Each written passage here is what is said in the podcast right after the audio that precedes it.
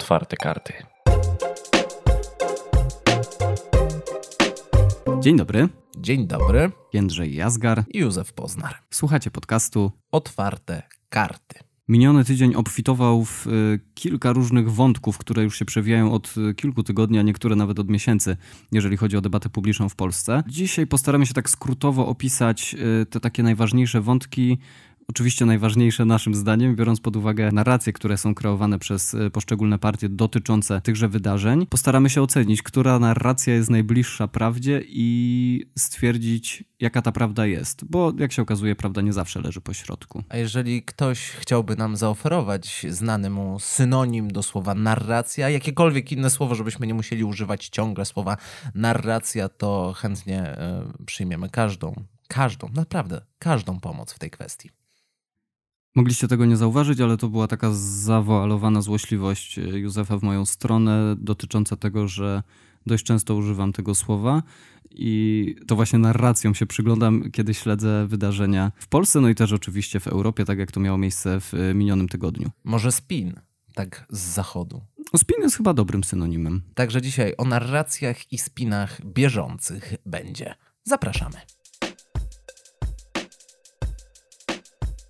W ostatnich miesiącach tylko jedno nazwisko było na ustach wszystkich. Bohater zbiorowej wyobraźni. Gwiazda wręcz jednego sezonu, by sparafrazować naszych podcastowych ulubieńców.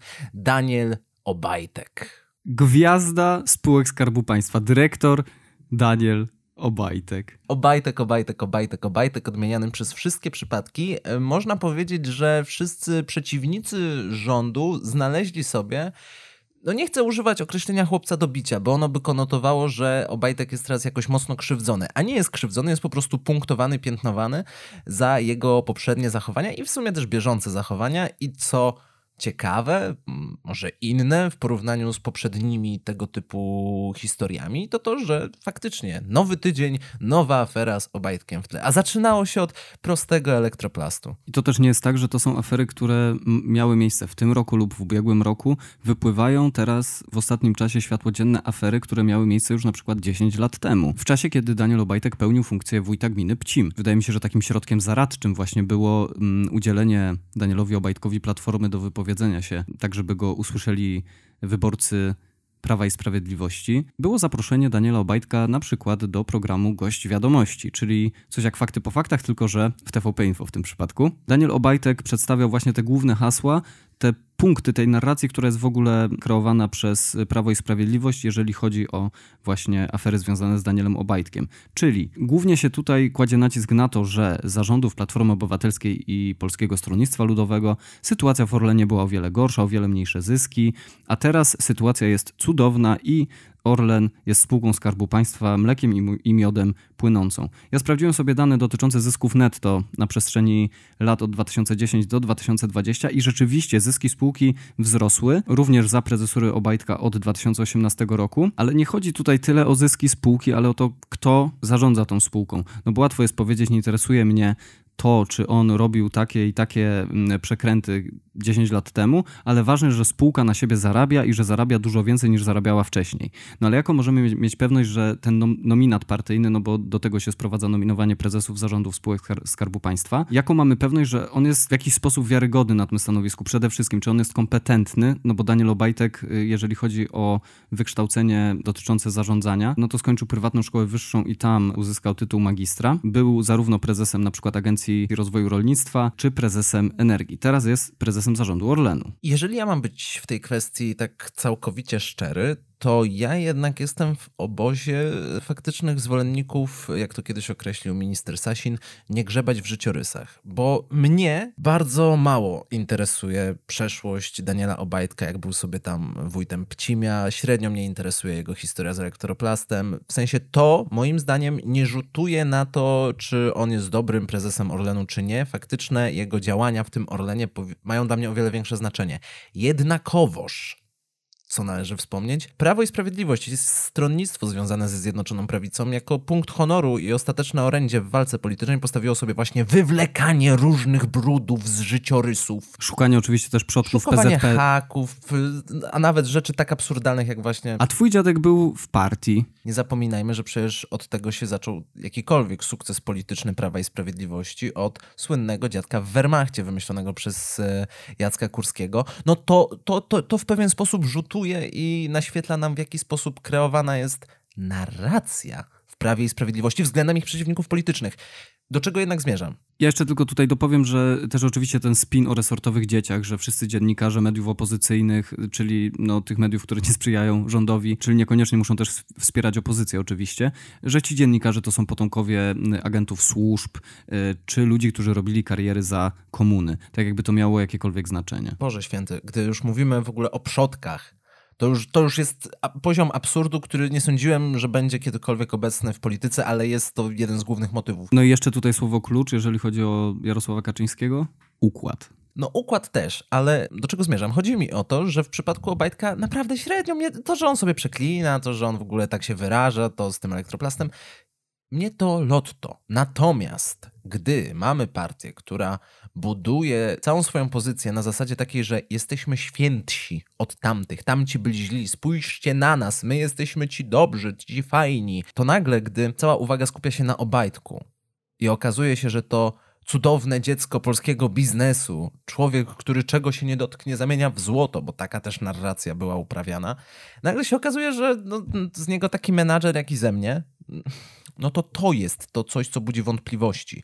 To jest to coś, co należy piętnować, no ale z drugiej strony, tak jakby nie patrzeć, piętnujemy hipokryzję, a mam wrażenie, że jesteśmy już jako społeczeństwo tak znieczuleni na hipokryzję w polityce, że po prostu akceptujemy, no polityk, no to, to, to bywa. Jeżeli już mówimy o hipokryzji, cytat złotoustego Marka y, Suskiego. Dobra zmiana, czy tam Zjednoczona Prawica, to zmiana myślenia o tym, jak należy służyć, a nie ustawiać swoich ludzi w spółkach Skarbu Państwa. Gdybyśmy chcieli, to naprawdę moglibyśmy znaleźć do każdego polityka Prawa i Sprawiedliwości jakąś taką wypowiedź, zwłaszcza z czasów, gdy byli w opozycji. To jest też super rzecz, że jak się jest w opozycji, to nagle wszyscy mają najlepsze pomysły, niezależnie od tego, z której strony partyjnej są.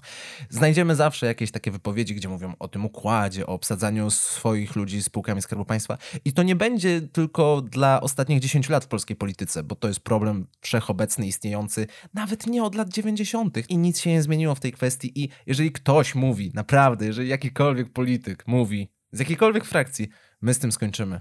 Skończymy z tymi układami, skończymy z kolesiostwem, skończymy z nepotyzmem. Nie.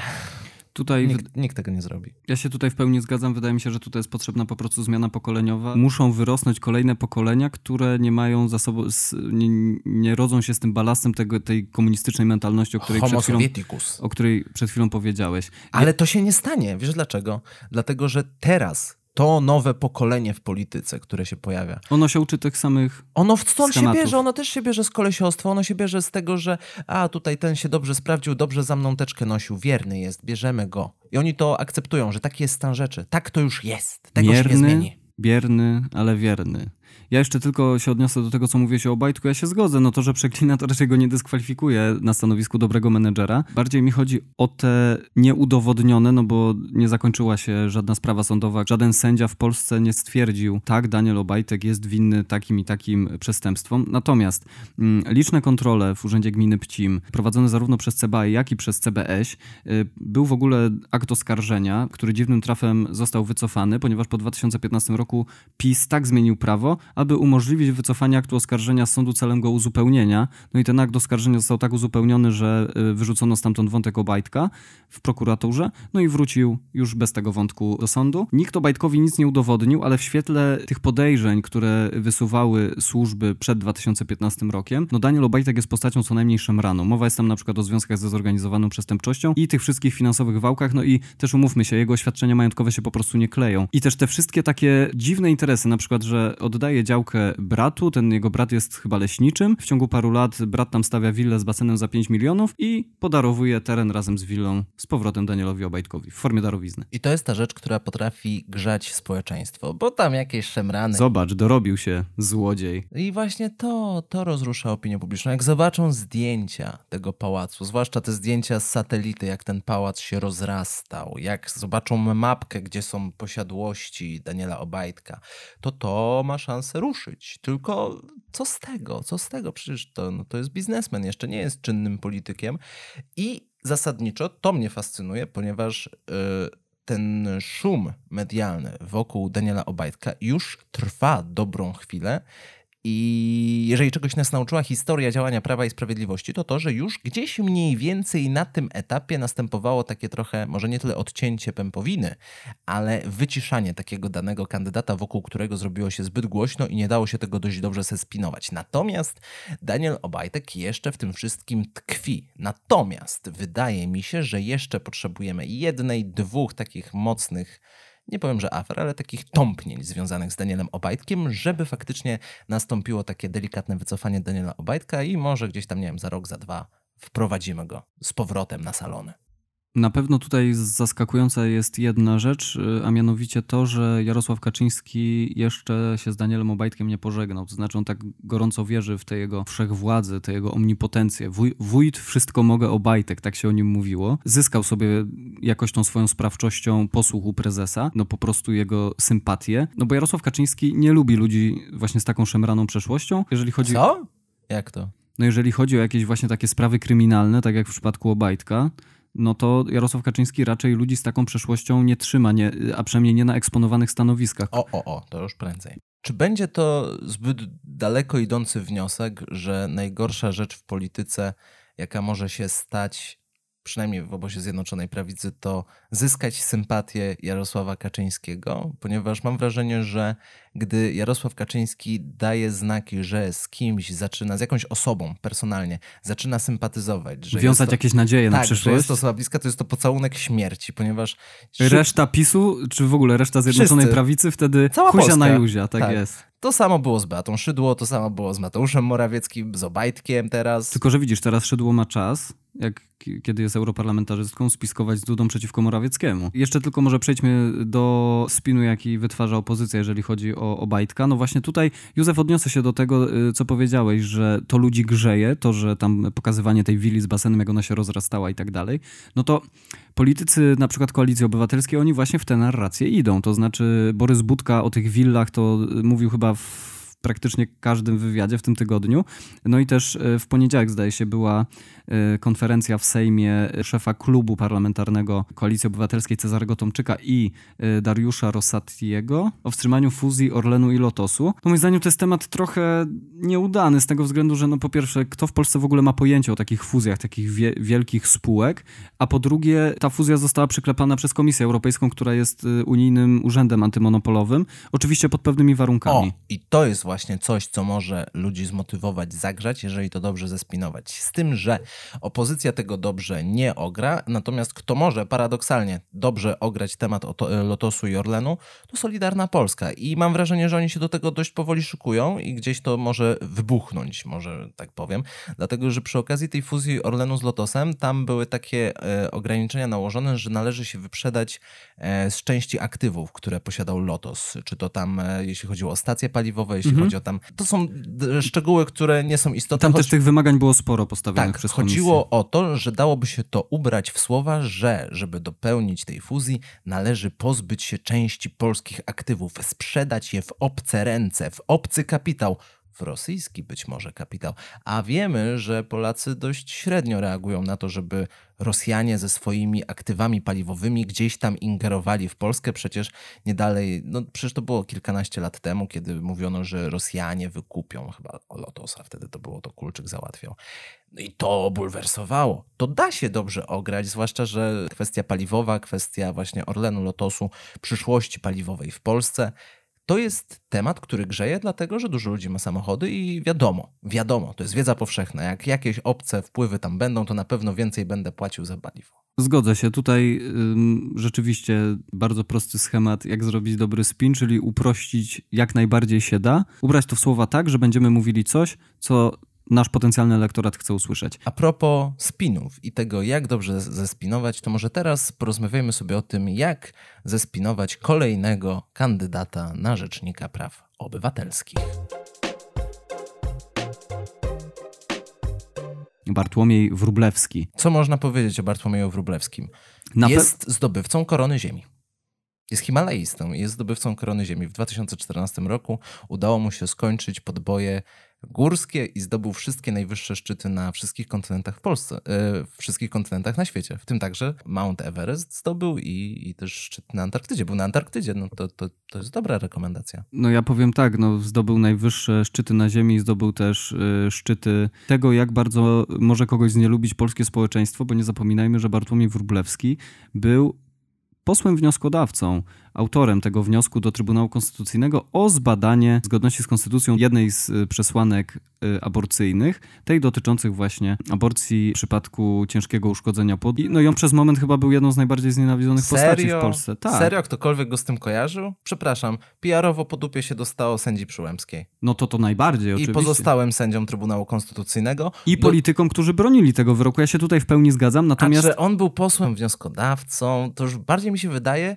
że bardziej na tym straciła cała Konfederacja po tym wpisie, to był chyba Krzysztof Bosak, który się chwalił, że Konfederacja jako jedyne ugrupowanie, jako jedyne ugrupowanie, wszyscy, po... wszyscy, wszyscy, wszyscy, wszyscy się podpisali. A o tym Wróblewskim, znaczy ja go kojarzę z tego, ale mam wrażenie, że w szerokim gremium to nie jest aż taka wiedza powszechna. Poza tym ktoś mógłby się tłumaczyć, że no ale on, on nie chciał, on, on, on chciał, on chciał, żeby to było zgodne z prawem, on zapytał Trybunał Konstytucyjny, żeby, żeby to sprawdzili. On umywa ręce od tego. Nie, on nie umywa rąk. Wiem. On wprost mówi o tym, że chce całkowitego zakazu aborcji, bo dlatego też się tak bardzo lubią z senatorem Janem Filipem Libickim, bo łączy ich właśnie chęć wprowadzenia całkowitego zakazu aborcji w Polsce. Natomiast no, zdecydowanie jest to fundamentalizm religijny, tyle że nie islamski. Jeżeli chodzi o wybór Wróblewskiego na R P O, no to od kolejny kandydat Prawa i Sprawiedliwości, który nie zostanie zaakceptowany przez Senat, no bo tak wygląda ta procedura, że musi być wybrany przez Sejm i zaakceptowany przez Senat. I tak jeszcze myślała do niedawna na przykład Barbara Nowacka z Koalicji, z Koalicji Obywatelskiej, Inicjatywa Polska. Natomiast pojawił się pewien game changer w połowie tygodnia, ponieważ senator Jan Filip Libicki z Koalicji Polskiej powiedział, że byłby skłonny zagłosować za, ponieważ łączy ich właśnie ta jedna sprawa, działanie na rzecz całkowitego zakazu aborcji w Polsce. Co więcej, Jan Filip Libicki mówi, że Bartłomiej Wróblewski już się raz postawił prezesowi Kaczyńskiemu w, na przykład w głosowaniu za piątką dla zwierząt. I został chyba za to zawieszony, z tego co pamiętam. No i już został odwieszony. Właśnie dla senatora Libickiego, znaczy ja tutaj uważam, że senator Libicki jest troszkę naiwny pod tym względem, ponieważ no to, że ktoś raz się sprzeciwił Jarosławowi Kaczyńskiemu, nie znaczy, że nie będzie w dużym stopniu posłusznym rzecznikiem praw obywatelskich, jeżeli chodzi o wolę Jarosława Kaczyńskiego. Tutaj jeszcze jest jeden ciekawy wątek. Jeżeli chodzi o siłę Prawa i Sprawiedliwości w Senacie, mają oni czterdzieści osiem szabel w Senacie, plus zwykle głosuje mm, zgodnie z y, Prawem i Sprawiedliwością, ale nie zawsze, senatorka niezależna Lidia Staroń i razem mają czterdzieści dziewięć głosów w Senacie. Jeżeli dorzucić do tego Jana Filipa Libickiego, no to mamy pięćdziesiąt. No i teraz jest pięćdziesiąt do pięćdziesięciu, czyli wystarczy, że jeden senator po której ze stron się wyłamie, no i wtedy to druga strona będzie miała większość, bo jeżeli jest remis, no to wniosek nie przechodzi, no bo nie ma większości za. Czyli Senat tego nie akceptuje, czyli na przykład w przypadku Wróblewskiego także jego kandydatura nie przechodzi dalej. Tak, natomiast gdyby się na przykład... Wspominaliśmy ostatnio jednego z posłów, który się zatrzasnął w kiblu, jak było głosowanie nad wotum nieufności wobec rządu Hanki Suchockiej, no i wniosek przeszedł, czym byli zdziwieni wszyscy, łącznie z tymi, którzy głosowali za. No i tutaj możemy mieć podobną sytuację. Kogoś wyloguje z iPada przed, w, w momencie głosowania zdalnego, no i Wróblewski przejdzie. Także no... Ciężko tutaj dywagować, jak, to, jak ta sytuacja się rozwinie. Zastanawiam się nad tym wątkiem związanym z tym, że Bartłomiej Wróblewski miałby być przedłużeniem woli Jarosława Kaczyńskiego. Nie jestem do tego tak do końca przekonany, dlatego że jeżeli mówiliśmy cokolwiek o Jarosławie Kaczyńskim, to to, że on bardzo ceni sobie lojalność. I ten wątek z niepoparciem ustawy Piątki dla zwierząt kłóci mi się z tym. Natomiast daje mi taką myśl, że może... Biorąc pod uwagę dotychczasowych kandydatów na Rzecznika Praw Obywatelskich ze strony Prawa i Sprawiedliwości, wszystkich dwóch, to wydaje mi się, że nie jest to stanowisko, na którym specjalnie zależy Jarosławowi Kaczyńskiemu. Że Rzecznik Praw Obywatelskich to nie jest coś, czym należy się jakoś specjalnie przejmować. Owszem, nie damy satysfakcji opozycji, żeby to był ich człowiek, bo może nam zbytnio szkodzić, ale też z drugiej strony, czy to jest stanowisko potrzebne Prawu i Sprawiedliwości do przeforsowywania swoich poglądów? Absolutnie nie. Jest inne stanowisko, które myślę, że Prawo i Sprawiedliwość nigdy by nie chciało odpuścić, ponieważ jest dla nich tak istotne jak Ministerstwo Sprawiedliwości dla Ziobry, czyli cała organizacja Instytutu Pamięci Narodowej oraz prezesa Instytutu Pamięci Narodowej, który jest wybierany na dokładnie takich samych zasadach jak Rzecznik Praw Obywatelskich, czyli musi być zgłoszony i zaaprobowany przez Sejm, a później zaakceptowany przez Senat. Jest bardzo możliwe, jest to teoria, o której możemy słyszeć ostatnimi czasy coraz głośniej, że może dojść do takiego przysłowiowego, politycznego machnią, czyli że się wymienimy, czyli z kimś się dogadamy, że dobra, damy kogoś zjadliwego na stanowisko R P O, ale za to będziemy mieć pewność, że w I P N-ie będzie nasz człowiek, bardzo istotny człowiek do kreowania polityki tożsamościowej, polityki historycznej, polityki dumnej, wstającej z kolan. No bo R P O, co, co R P O? Coś sobie tam pozgłasza, coś sobie pokrzyczy, no ale to, to jest taka funkcja prewencyjna. Znaczy nie, no, ja bym powiedział, że więcej niż prewencyjna. Przecież gdyby nie y, działania Rzecznika Praw Obywatelskich i jego, i jego biura i również Krajowego Mechanizmu Prewencji Tortur, nie znalibyśmy skali zachowań y, policjantów wobec za, zatrzymanych no to protestujących. To jest prewencja. Chodzi mi o to, że R P O reaguje na działania rządu, na działania systemu. No tak. Natomiast no nie wychodzi sam z własną inicjatywą, która pomogłaby kreować Polskę w Prawie i Sprawiedliwości.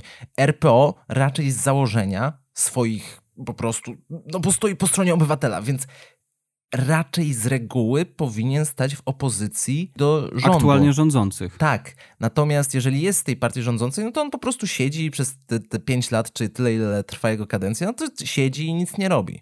Albo robi jakieś jest... działania edukacyjne. No ale no come on, działania edukacyjne, serio? Kto daje jebanie o działania edukacyjne?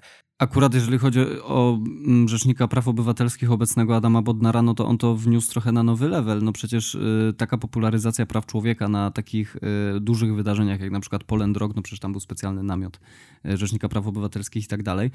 Aha, czyli R P O jest po prostu gadającą głową. Nie to jest nie gad... jest potrzebne Prawu i Sprawiedliwości. Z perspektywy partii rządzącej spro- sprowadzam R P O no do tak, przeszkadzajki. No. Natomiast prezes Instytutu Pamięci Narodowej ma funkcję proaktywną, czyli może kształtować tę politykę, generować ją ze swojej własnej woli i może być pomocą dla rządu. Natomiast R P O nie będzie pomocą dla rządu. Co najwyżej w swojej funkcji może nie być przeszkadzajką. O to mi chodzi. Jeżeli chodzi o prezesa I P N-u, zdecydowanie jest to stanowisko, na którym bardziej y, zależy PiS-owi czy Jarosławowi Kaczyńskiemu. No i tutaj matematyka y, parlamentarna raczej y, skłania nas ku myśli, że PiS mógłby próbować się ugadać z P S L-em. No bo kilkoro senatorów, których ma Koalicja Polska w bloku senackim, dawałoby już większość senacką zwolennikom pisowskiego kandydata na Rzecznika Praw Obywatelskich. Natomiast y, jeżeli jeszcze chodzi o Rzecznika Praw Obywatelskich w ogóle, no to tutaj były takie zapowiedzi ze strony polityków opozycji, głównie Władysław Kosiniak-Kamysz, Borys Budka,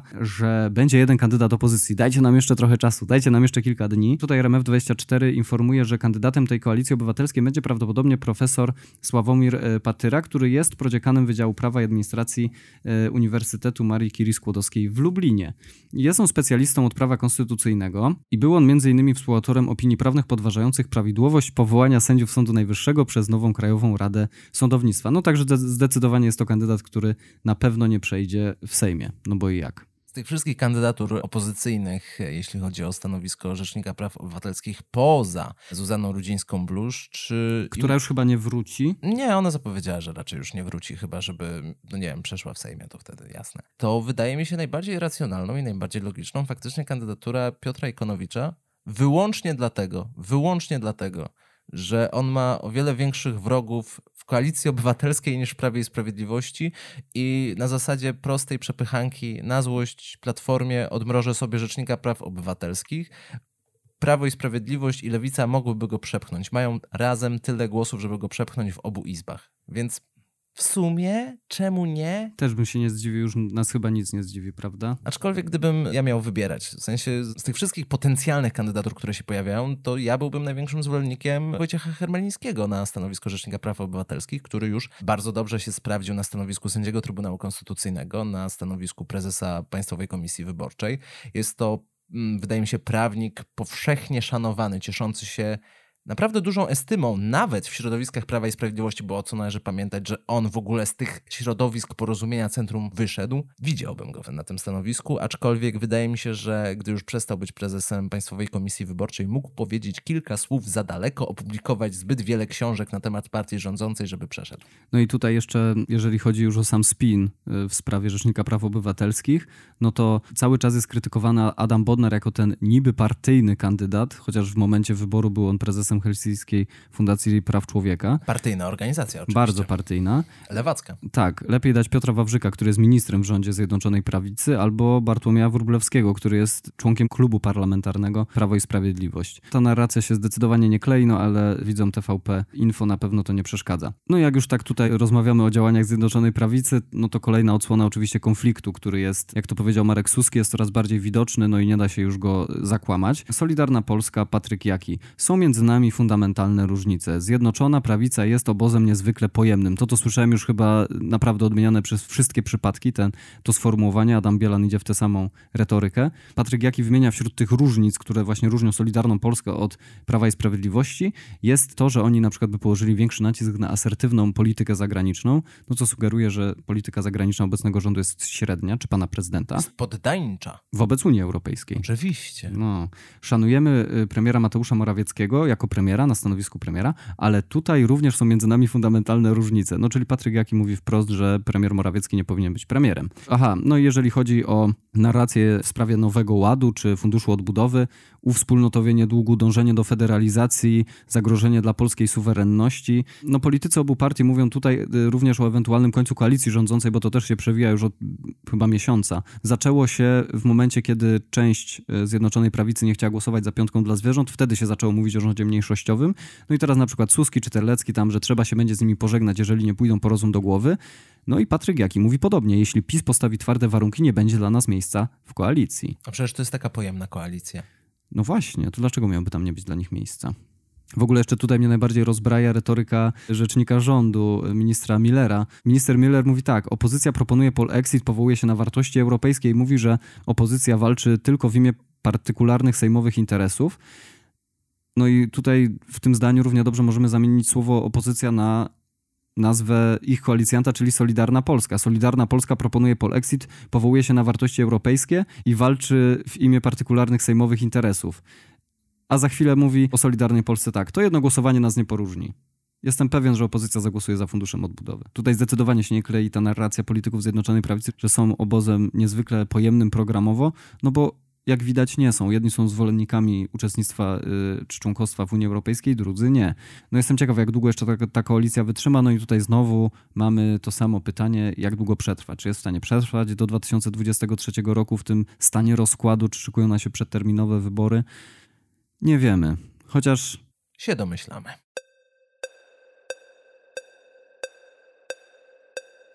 Hej koleżanki, hej koledzy, wiecie na jaką grupę społeczną dawno nie szczuliśmy w Polsce? Tak jest! Na osoby nieheteronormatywne. Dawno nie było nagonki na te osoby, ale spokojnie, spokojnie, Solidarna Polska już przybywa na pomoc! Ja się stęskniłem za tymi sformułowaniami, bo dawno nikt mi nie przypomniał, jak bardzo są zagrożone polskie dzieci, polska rodzina, polska wizja małżeństwa, jak, jak bardzo zagrożona jest tożsamość człowieka osadzona w wartościach europejskich. Bardzo mi brakowało tych pustych frazesów, nie mających żadnego pokrycia w rzeczywistości, no bo właśnie w tę retorykę idą politycy Solidarnej Polski. To prawda, ale jeżeli mam być szczery, to zazwyczaj to była taka retoryka bardziej, znowu użyję tego słowa, dzisiaj będzie chyba jednym z moich ulubionych słów, bardziej reakcjonistyczna. To znaczy, to nie była taka retoryka, która byłaby wiążąca, to było po prostu takie szczucie w imię szczucia. Szczucie jako reakcja, szczucie, żeby napędzać sobie te słupki sondażowe. Jedynym realnym, znaczy wymiernym efektem były te strefy anty-L G B T. Od tego się poniekąd zaczęło. Tutaj taki, można powiedzieć, mocniejszy szturm właśnie się zaczął na wiosnę dwa tysiące dziewiętnastego roku, jeżeli chodzi o, o to szczucie na mniejszości seksualne, ponieważ yy, Prawo i Sprawiedliwość, czy w ogóle obóz Zjednoczonej Prawicy, ich spin-doktorzy doszli do wniosku, że najlepszym sposobem aktywizacji ich elektoratu, ponieważ to było tak, że Zjednoczona Prawica już zdała sobie sprawę, że osiągnęła szklany sufit, jeżeli chodzi o liczbę wyborców w ogóle. Już nikt więcej na nich nie zagłosuje, więc w kampanii chodziło głównie o to, żeby zmobilizować do pójścia do urn tych wyborców, którzy może by na nich zagłosowali, ale nie chciałoby im się iść na wybory. No i tutaj się zaczęło właśnie straszenie dzieci gwiazdorem, czyli straszenie dzieci tęczową, marksistowską ideologią zagłady. Tęczowa plaga, tak chyba określał to arcybiskup Jędraszewski. Tak, ale to wszystko było formą straszenia. To wszystko było elementem robienia sobie kampanii i to wszystko zamykało się raczej w takim kreowaniu rzeczywistości, że nie będzie dodatkowych przywilejów. To było zapewnienie dla ich elektoratu, takie upewnienie ich we własnych przekonaniach. Nic się nie zmieni, nie będzie nowych przywilejów dla tych lewackich ideologii, czy zwał jak zwał. Już nie Zboczeńców. Wiem. Whatever, no to, to, to, to jest słowo miesiąca, jakieś się pojawia nowe, one wszystkie mają mieć takie same nacechowania, nie o to chodzi. Natomiast to, z czym teraz wychodzi Solidarna Polska, to już jest projekt, chciałbym powiedzieć proaktywny, aczkolwiek jest on tak kuriozalny, tak dziwaczny. To jest projekt prawny, który chce zakazać czegoś, co i tak już jest de facto zabronione. Chcę to, żeby wybrzmiało wprost. Chodzi o projekt zakazu adopcji dzieci przez pary homoseksualne. I warto nadmienić, że przecież chwila, chwila, przecież w Polsce nie ma czegoś takiego, żeby pary homoseksualne mogły adoptować dzieci. Więc po co zakazywać czegoś, co, co, co nie istnieje? No nie... Wiesz co, ja próbowałem to zrozumieć i wsłuchałem się naprawdę z dużą uwagą. Mam nadzieję, że z większą niż Jadwiga Emilewicz się wsłuchuje w postulaty Mani z okazji Dnia Kobiet. Wsłuchałem się z uwagą w to, co na przykład mówił minister Wójcik i ja to zrozumiałem tak, że oni chcą uniknąć sytuacji, kiedy osoba homoseksualna chce adoptować dziecko jako osoba samotna, a w rzeczywistości funkcjonuje w pożyciu, tak jakby małżeńskim, czy we wspólnym pożyciu, nie wiem, zamieszku- zamieszkują jedno gospodarstwo domowe z osobą tej samej płci. Że oni chcą takim sytuacjom zapobiec. I wtedy w ogóle tam jest coś takiego, że dokonując przysposobienia składałbyś przysięgę, że nie jesteś gejem czy lesbijką. Zakładam, że ta przysięga, co już sama w sobie... Kończy jest... się słowami, tak mi dopomóż Bóg. Tak, ale bardziej chodziło mi o to, że ta przysięga miałaby być wiążąca przed aparatem prawnym i w momencie, gdyby się okazało, że jednak udało ci się, oszukałeś system. Już naprawdę włożyłeś spory wysiłek w to, żeby w Polsce jako osobie nieheteronormatywnej udało ci się zaadoptować dziecko albo przysposobić, nie wiem, dziecko, kogokolwiek. Udało ci się to.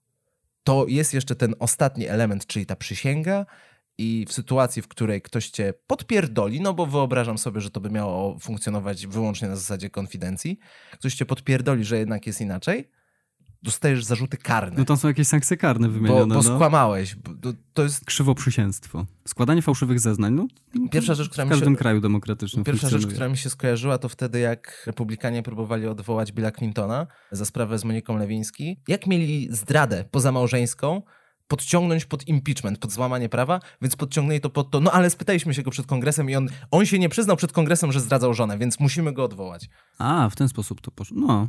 To na podobnej zasadzie, ale może cofnijmy się trochę w czasie do środy, bo to właśnie wtedy Parlament Europejski uchwalił rezolucję ustanawiającą Unię Europejską Strefą Wolności L G B T I Q. No i wtedy właśnie Zbigniew Ziobro z kolegami wyszli z tym projektem ustawy zakazującej adopcji przez pary homoseksualne. No i to było osadzone mniej więcej w takim kontekście. Elity brukselskie chcą narzucić Polsce ideologiczną agendę lewicową.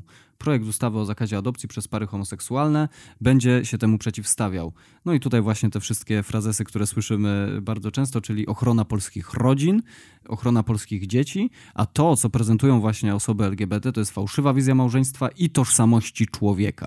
A, no i jeszcze zawsze się pojawia ten argument, że większość polskiego społeczeństwa nie jest za możliwością adopcji dzieci przez pary homoseksualne. A kłanianie się woli większości społeczeństwa to populizm. No tak, Józef, rozmawiamy o Solidarnej Polsce. Natomiast coś, co mnie tutaj bardzo rozbawiło, to są wypowiedzi polityków Prawa i Sprawiedliwości czy Zjednoczonej Prawicy w ogóle, które się pojawiły dzień później. No bo słyszeliśmy na przykład takie kwiatki. Minister Dworczyk. Polska ma w swoją tradycję wpisaną tolerancję. W Polsce nie ma żadnych dyskryminacji ze względu na orientację seksualną, wyznanie lub poglądy. Trzeba też jasno powiedzieć, że nie chcemy afirmować wszystkich postaw i nie ma to nic wspólnego z brakiem tolerancji.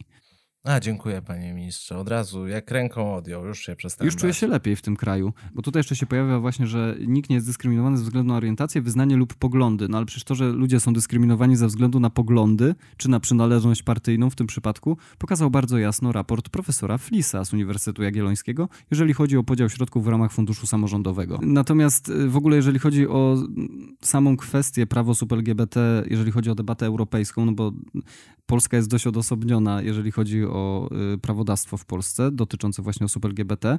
Politycy naszych sojuszników zarówno w, zarówno w Europie, jak i na przykład w U S A no nie widzą tutaj pola do dyskusji z polskimi władzami. No sama była ambasador Stanów Zjednoczonych Georgette Mosbacher, która stwierdziła dość mocno i dosadnie, że Polska w tej sprawie stoi po złej stronie historii i to wywołało dość duże kontrowersje. W Europie natomiast Sophia in 't Veld, czyli holenderska europarlamentarzystka, stwierdziła, że Polska przekracza po prostu czerwoną granicę, za czerwoną granicą. No i należy to, to zatrzymać. Clément Bon, francuski minister spraw europejskich, który chciał odwiedzić Polskę, żeby zbadać te mityczne strefy wolne od L G B T. Zobaczyć na własne oczy. Tak. No to nie, nie, nie pozwolono mu na to, nie wpuszczono go w tej sprawie. W sensie nie, nie... A czemu on tam się nie dostał w końcu? No przecież jakby wsiąść w pociąg i pojechać do Kraśnika, to chyba nie jest jakieś wielkie widzi... Znaczy on chciał to zrobić oficjalnie, tak z pompą, ale coś tam nie wyszło, mniejsza o to. On z kolei stwierdził, że Europa to jest kontynent wolności liberalnych i należy bronić fundamentalnych praw człowieka i nie może być przyzwolenia na to, co się dzieje zasadniczo. Nie będzie tu dla nikogo zaskoczeniem, jeżeli powiemy, że w tej kwestii jesteśmy potępiani przez praktycznie wszystkich, poza Węgrami. Ciekawe dlaczego. W opozycji do tego, co proponuje Zbigniew Ziobro, wypowiedział się na przykład Trybunał Sprawiedliwości Unii Europejskiej, bo tutaj już dość jasno zostało stwierdzone, że swoboda przemieszczania, która funkcjonuje w ramach Unii Europejskiej, na którą polskie państwo się zgodziło, ta swoboda przemieszczania się obejmuje również status małżeństwa jednopłciowego, czyli na przykład, jeżeli dwie kobiety wezmą ślub w Hiszpanii i mają życzenie przeprowadzić się do Polski, no to Polska ma obowiązek traktować je tak samo, to znaczy ich związek ma być traktowany w świetle polskiego prawa tak samo lub podobnie, jak był traktowany w świetle prawodawstwa hiszpańskiego, to znaczy przysługują im te same prawa, co innym małżeństwom. Natomiast no tutaj pojawia się taki problem na gruncie prawnym, że w polskim systemie nie funkcjonuje akt małżeństwa, gdzie są dwie osoby tej samej płci, tak samo jak nie funkcjonuje akt urodzenia, gdzie rodzice mieliby być tej samej płci. A tak z ciekawości, wyobraźmy sobie, że mamy scenariusz taki, że mamy parę heteroseksualną pozostającą w związku małżeńskim i jedna z tych osób złoży wniosek o ustalenie swojej płci, pozwie swoich rodziców, przejdzie ten, ten proces i to przejdzie. I będzie miała zmienioną płeć. Czy wtedy z automatu, z powodu tego, co mówisz, że ten mechanizm nie istnieje w polskim prawodawstwie, czy to małżeństwo uznaje się za nieważne, czy co się wtedy dzieje? Józef, no i to pytanie, które zadałeś, właśnie pokazuje, jak bardzo nieaktualne mamy przepisy w Polsce. To znaczy, ja jestem zwolennikiem ustanawiania nowych przepisów czy uchwalania nowego prawodawstwa w taki sposób, żeby ono dostosowywało rzeczywistość prawną do tej rzeczywistości, którą widzimy na co dzień. Ha, rzeczywistość prawna powinna wyprzedzać albo nawet wyprzedzać. No właśnie o to chodzi. Natomiast jeżeli chodzi o Polskę, no to jesteśmy strasznie w tym względzie zapóźnieni. I to nie tylko jeżeli chodzi o prawo do wzięcia ślubu przez dwie osoby tej samej płci. To jest naprawdę wierzchołek góry lodowej. Nie wiem, chociażby hulajnogi elektryczne, które od pięciu lat już są na polskich ulicach, a jeszcze nie są regulowane. Chociaż może mają być niedługo, nie wiem. Natomiast trzeba też wziąć pod uwagę fakt, że Unia Europejska, pomimo dużego wpływu na kształt polskiego prawodawstwa, również w traktacie lizbońskim, ustanawiającym te dwa nowe traktaty dla Unii Europejskiej i o funkcjonowaniu Unii Europejskiej, tam było uzgodnione, że przyjmujemy zasadę poszanowania porządków konstytucyjnych państw członkowskich. I dla Polski to było bardzo ważne, kiedy wstępowała do Unii i później był uchwalany traktat lizboński, znaczy był on ratyfikowany w Polsce. To miało bardzo duże znaczenie z tego względu, że właśnie chodziło głównie o to, że Unia Europejska nie będzie mogła narzucić Polsce, jak ma kształtować prawo w sprawie aborcji, albo jak ma kształtować prawo właśnie w kwestii osób L G B T i również małżeństw jednopłciowych. I ja się tutaj zgadzam, że rzeczywiście no, nie mamy obowiązku się dostosować do zaleceń, natomiast to minimum, czyli zapewnienie komuś, kto już jest małżeństwem, możliwości zalegalizowania czy dostosowania tego stanu, tego stanu prawnego w Polsce, jak najbardziej powinna być. I co więcej, tutaj nie przekonują mnie argumenty o tym, że w polskiej konstytucji, zalecam lekturę polskiej konstytucji tam europarlamentarzystom, bo oni nie wiedzą, że w Polsce mamy definicję małżeństwa jako związek kobiety i mężczyzny. Konstytucja mówi tylko tyle, że związek małżeński pojmowany jako związek kobiety i mężczyzny cieszy się w Polsce szczególną ochroną prawną. Czyli związek małżeński rozumiany w taki sposób cieszy się szczególną ochroną prawną, a wszystkie inne związki małżeńskie się taką ochroną nie cieszą. Taka jest interpretacja na przykład Ewy Łętowskiej i właśnie ta interpretacja tego przepisu umożliwiałaby wprowadzenie pewnych rozwiązań, które by pozwoliły dostosowania naszego prawodawstwa do zaleceń Trybunału Sprawiedliwości Unii Europejskiej, jednocześnie bez zmiany konstytucji. Ty powiesz interpretacja, ktoś złośliwy powie, że jest to umotywowana ideologicznie narracja. Bo jest. A może nie jest. Czas pokaże. To były Otwarte Karty. Jędrzej Jazgar. Józef Poznar. Dzięki wielkie za słuchanie. Do usłyszenia. Pa, pa.